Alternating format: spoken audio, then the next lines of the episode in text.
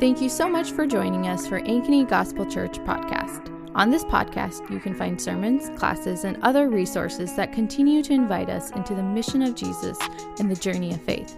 We hope this is a blessing to you, and if we can help you in any way, feel free to reach out. My name is Dina, and today's scripture is Matthew 6 1 through 4. Be careful not to practice your righteousness in front of others to be seen by them. Otherwise, you have no reward with your Father in heaven. So, whenever you give to the poor, don't sound a trumpet before you as the hypocrites do in the synagogues and on the streets to be applauded by people. Truly, I tell you, they have their reward. But when you give to the poor, don't let your left hand know what your right hand is doing, so that your giving may be in secret. And your Father who sees in secret will reward you. This is the word of God. Thanks be to God.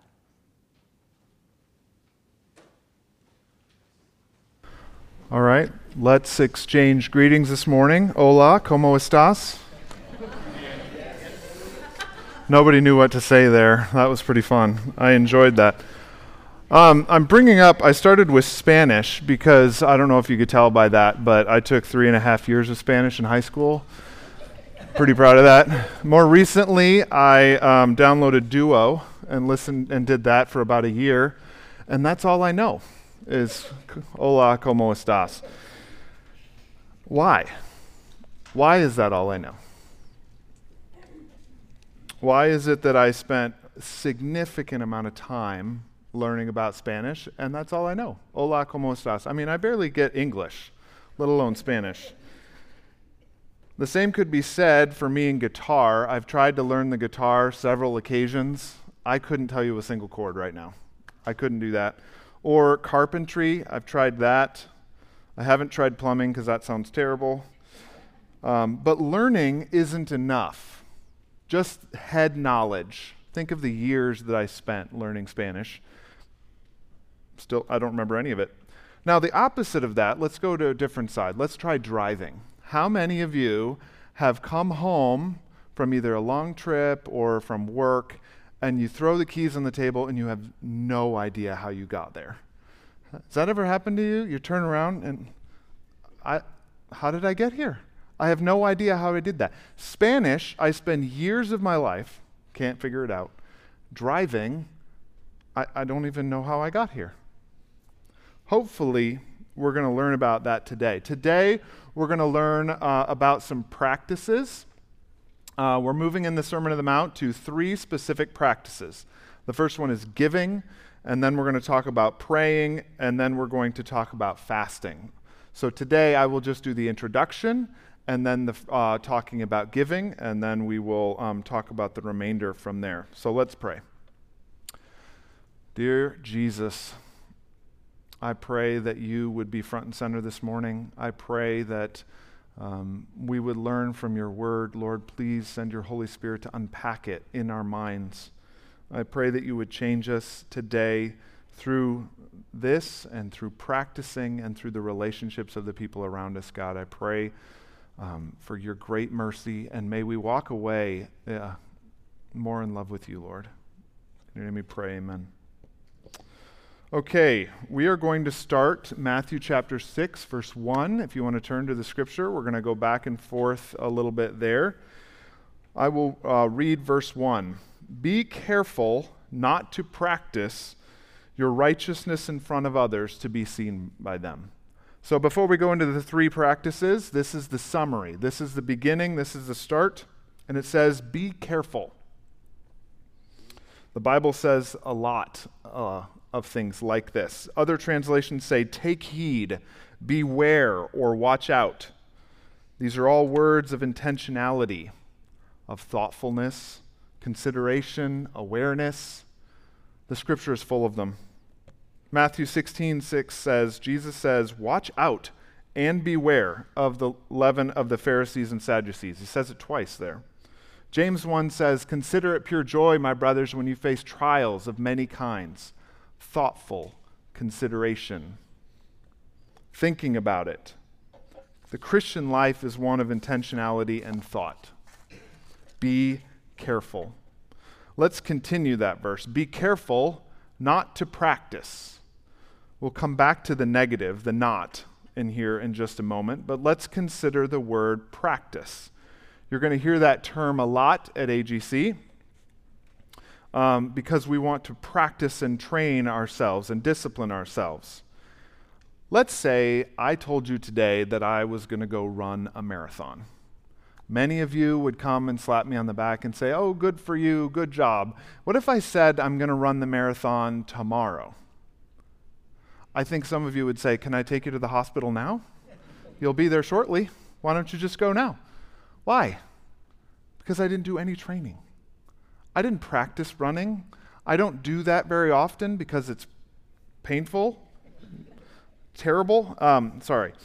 Um, what physically, we get that. We get that I can't run a marathon today. We get that I can't run it tomorrow. It would take a lot of practice, it would take a lot of intention, it would take time to be able to do that. We get it physically, but do we get it spiritually? What does it tell us that we are careful not to practice in front of others? It says righteousness. Huh. Wait a minute. I thought righteousness was bestowed on us through the righteousness of Christ. That is unequivocally true. We are given the righteousness of Christ, period. We're saved by grace alone, just as Romans 3 tells us. But by God's grace, He doesn't just stay that way. He, he is moving in our hearts today. He's not just going to save us someday, He's going to save us and then sanctify us. We don't practice our righteousness to become righteous, we come from the righteousness of Christ and we practice it from there. That is what we do. We have to practice our righteousness. What about, what about the spiritual marathons? Can you think of those? How will you handle it when someone persecutes you? Do you think in the moment that you're just going to be able to think your way through that and I'll oh, I'll handle that? Or do you practice that today? Do you read God's word? Do you spend time with him? What about dealing with loss? Oh, that's someday in the future. God will help me then. God wills what God wills. God's will he gets to, that is his. But do we sometimes use that as an excuse? I'm not going to participate in my sanctification. I'm not going to do that because, well, God will take care of that. Is that what Scripture says? What about um, facing death? We're all going to face that someday. Are you going to get to the end and be like, okay, God, I'm ready for you to prepare me for death? Or are you going to practice that time with God? So that when you get to that point, you're just so excited to burst out of this body into our new body and fall at the feet of Jesus. In American culture, we like to think. We like to think about running a marathon. I could do that if I really wanted to. I, I, I could do that. But do we do it? Do we practice? Do you spend time with Jesus, our Savior? We are to practice our righteousness.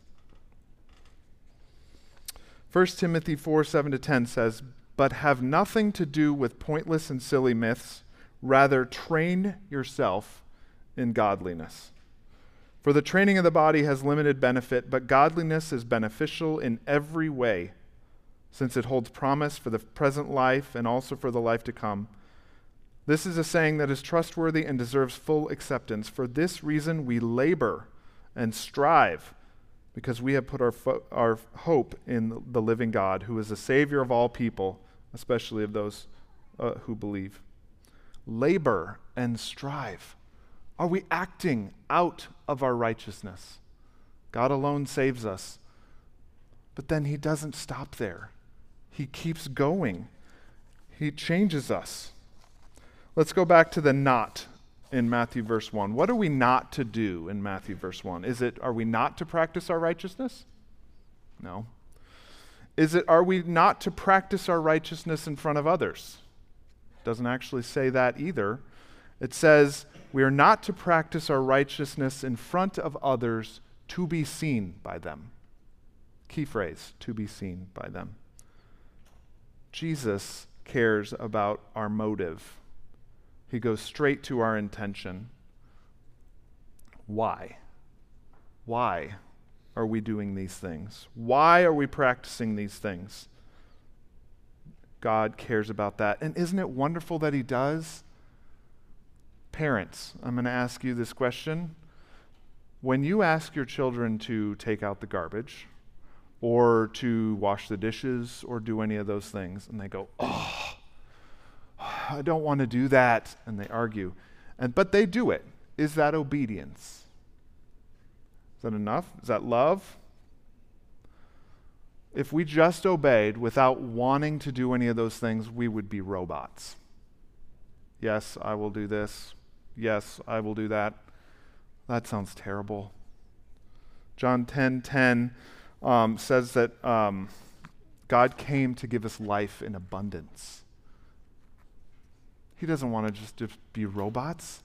He wants to transform us all the way, all the way down to the intention, the deepest parts of our hearts.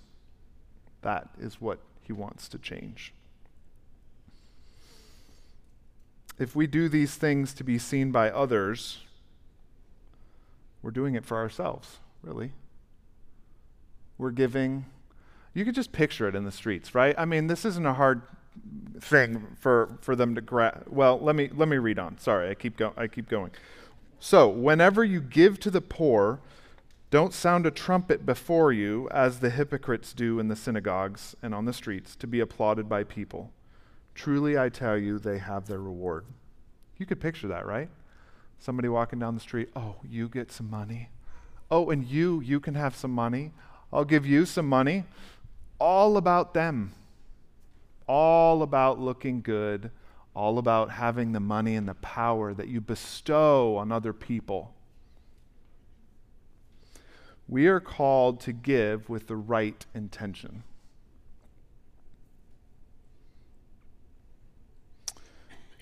Jesus assumes that we are going to give.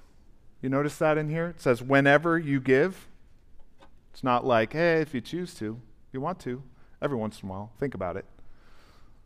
Send them good thoughts. Pray for them. He does say pray for them, by the way, but it also means to act. He does that. He uses the exact same terminology for the next three practices. When you do this, then don't do it in front of others, because then you will have a reward in heaven It says the same exact thing. In this passage, he throws in the trumpets. Now, there is no actual evidence that they blew trumpets when they gave things. I think at least, at least Jesus is saying, hey, this is what's basically happening. You're basically shouting to the streets, you're playing a trumpet to, to do that. Some scholars have also said that um, where they would give their money would be in this like cone, you know, like a horn shaped thing made of metal. And can't you just hear that? Cha-ching! cha-ching every time someone gives. Some people toss it in, other people just throw it really hard so everybody hears it. Same type of thing. What are we giving for? Is it for ourselves? Do you want to look good when you serve? Jesus wants to transform all of that. He doesn't want to leave you with just the action, He wants to leave you a totally, completely transformed person, all the way down to your motives. Jesus contra- contrasts that with hypocrite. Hypocrite. In our culture, a hypocrite is a person that, um, that says one thing and does another, right? That's the popular understanding of hypocrite. In the Bible, it's actually a little bit different. Our definition is certainly not heavenly behavior, but it's not what Jesus is saying here. A hypocrite does the right action with the wrong motive. They were doing the right things. They were giving, giving, tithing. In this case, it's specifically giving to the poor. They did both. The hypocrites, they did that, but they did it for the wrong reason. The wrong reason. Jesus says that, that you get that reward. You know, in, in the popular memes today, have you seen this where they take the cash and they just go like this, right? Have you seen that? It's in a song or something. Vanity. Complete vanity. All about looking good. Look at how much money I have. Look at how powerful I am. I'm so cool that I made all this money. You could give that way, and you would get your reward. Your reward is just a little applause. Good job, you. Although they say it, but even looking at that, somebody doing that, they'd even be like, okay, you're kind of disgusting. You're, that's gross. No one wants to be given that way. Given to that way. God goes straight to our hearts.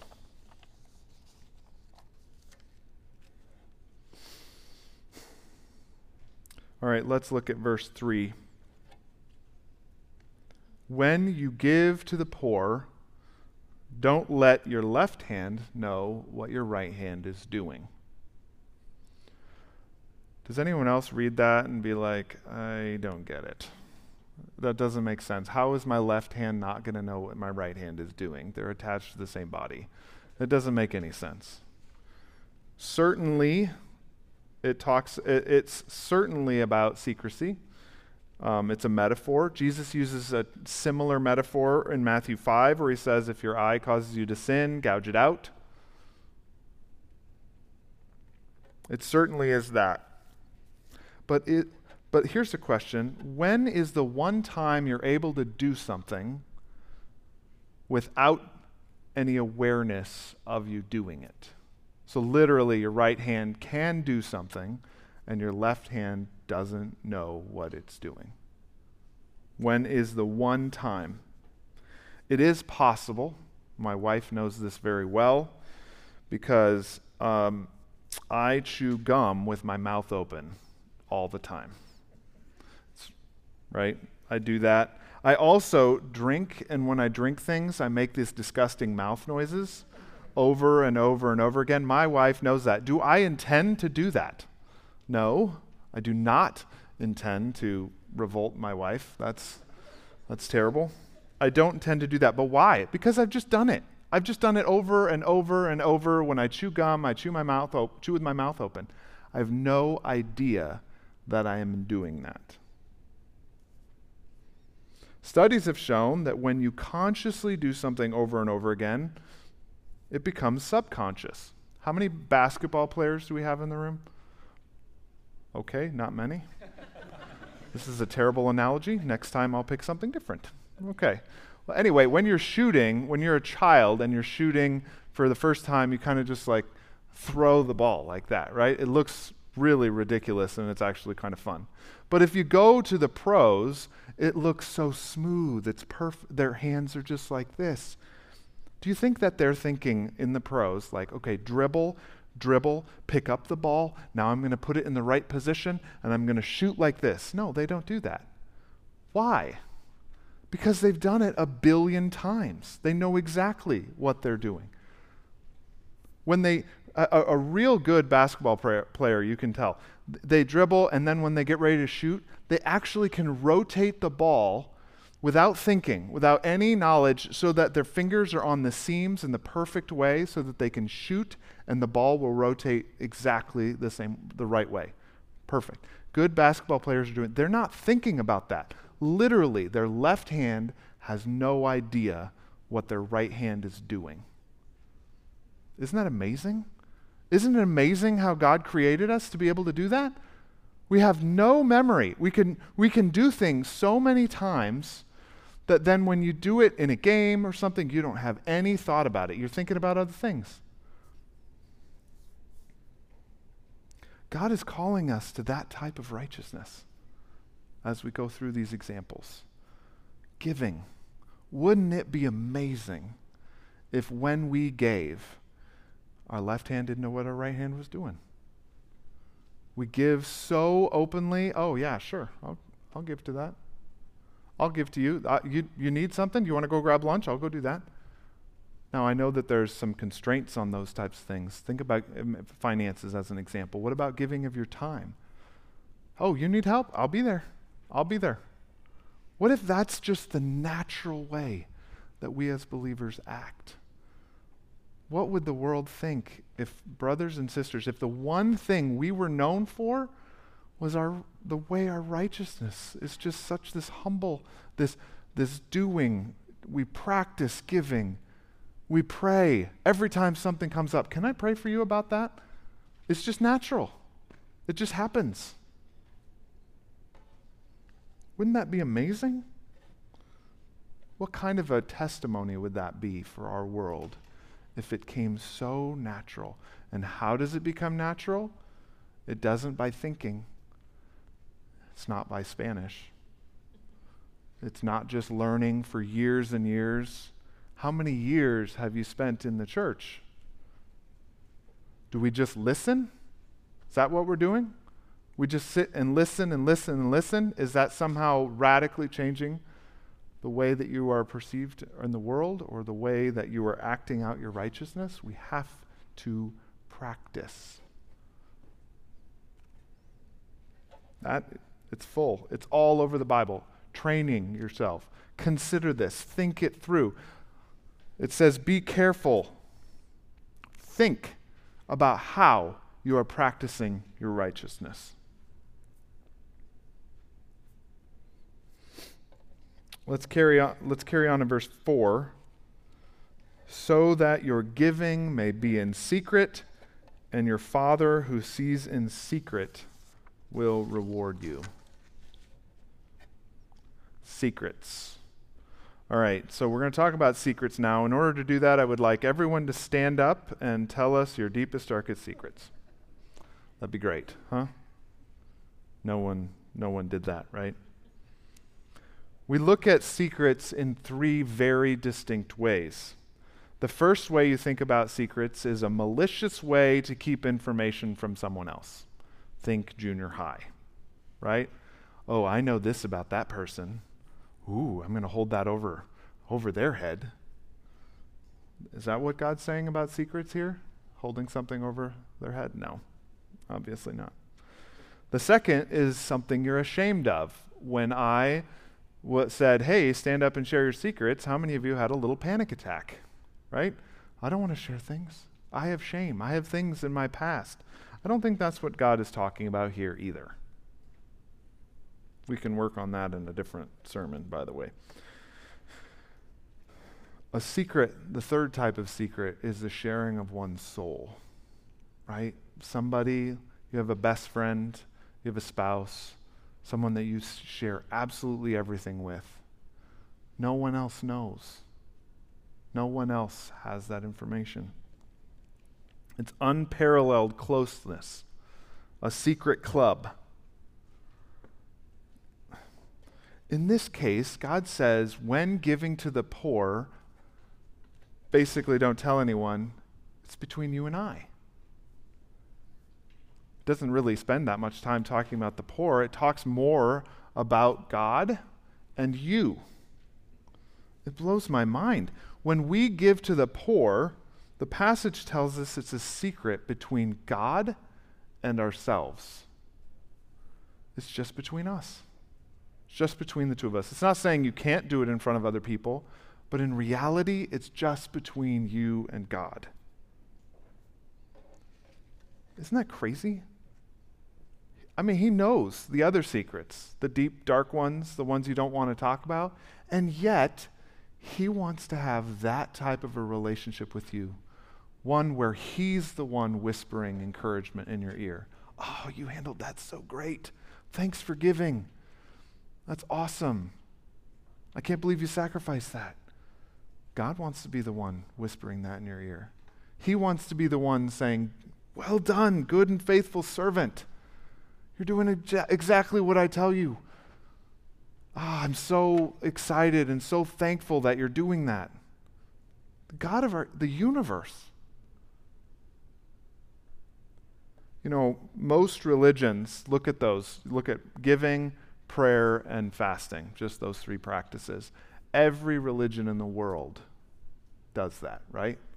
Pretty much. Some form of like, oh, you better give. Oh, you need to pray. You need to fast. you need to do these things. There's often other things. It's three of the top five in Islam. But none of them, none of them go to that depth of intimate relationship with our Savior. None of them go and say, Oh, it's just between you and I. It's just us. I love you so much. I'm so excited you're doing that. None of them. Do you get how rare that is? The God of the universe created the whole world, then came here, suffered miserably to be killed in the worst imaginable way. He's the one that wants to meet with each of us individually and have secrets with just you, with just me. If we actually took that to heart and we actually thought and believed and practiced that, you do something great, you run home because you can't wait to tell Jesus about it. Not that you couldn't tell him right at the time. But wouldn't that be amazing? If your first reaction is, oh, I can't wait to just share and spend some time with Jesus about that. Did you see me, Lord? Did you see me? I gave for you. Literally, when we're giving, we're giving to Jesus. It talks about that, right? When he's, shepar- when he's separating the sheep and the goats, when you gave a cup of water here, when you gave food here, you did it for me. It really is a secret between you and God.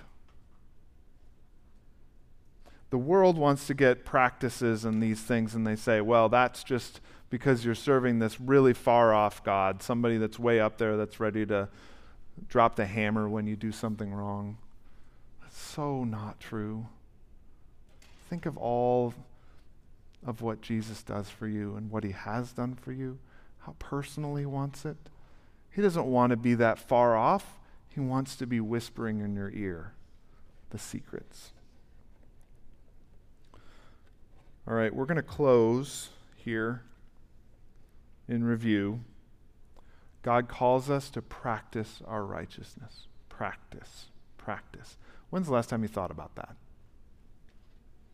He calls us to give to the poor for the right reasons, not to look good. And he calls us to mind blowing intimacy with him, a closeness that is unsurpassed by any, any of our relationships here. It's to be closer than that. We're going to pull up these three questions. Um, I'm going to pray. I'd like you to spend some time thinking about these. Let the Holy Spirit do what He does in your hearts and minds. And then let's actually go and practice that. It might be awkward at first, throwing a basketball in a really terrible way, just trying to get it to the hoop. But man, over time, you get closer and closer to Jesus, the secrets become more and more intimate between you and God. So let's spend this time letting the Holy Spirit convict you and sit in repentance. Let's pray. Dear Jesus, your word is amazing. We just covered four verses. That's pretty small, and yet it's so profound. It's so personal, it's so intimate, it's so wise. The world has nothing to compare to this. We cannot find joy and peace and love anywhere else. I thank you, Lord, that you did not make us to be robots that just did what you tell us to, but you are going to go all the way to separate bone from the marrow, Lord. You are going to change us all the way. And you could do that now, Lord. I pray that you would convict us, you would help us, and you would change us so that that would be true of us, Lord. Amen. Thanks again for listening, and we pray this was a blessing to you. If you have any questions or comments about what you heard, our email is info at ankenygospel.com or you can find us on social media at Ankeny Gospel.